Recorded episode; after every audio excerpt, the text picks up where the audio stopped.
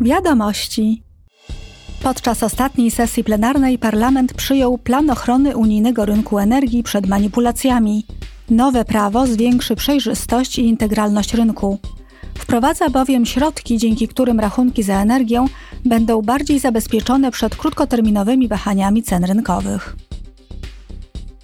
Komisja Rozwoju organizuje dziś warsztaty na temat pomocy humanitarnej dla osób z niepełnosprawnościami.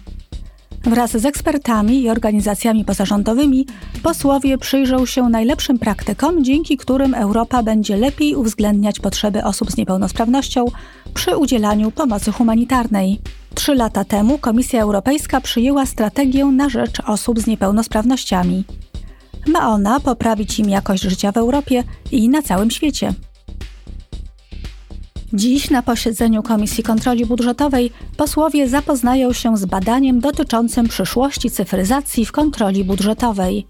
W badaniu przeanalizowano nowe osiągnięcia technologiczne, które można zastosować w kontroli budżetowej. Dzięki technologii będzie można skuteczniej zapobiegać nadużyciom finansowym i korupcji i dbać o należyte zarządzanie funduszami unijnymi.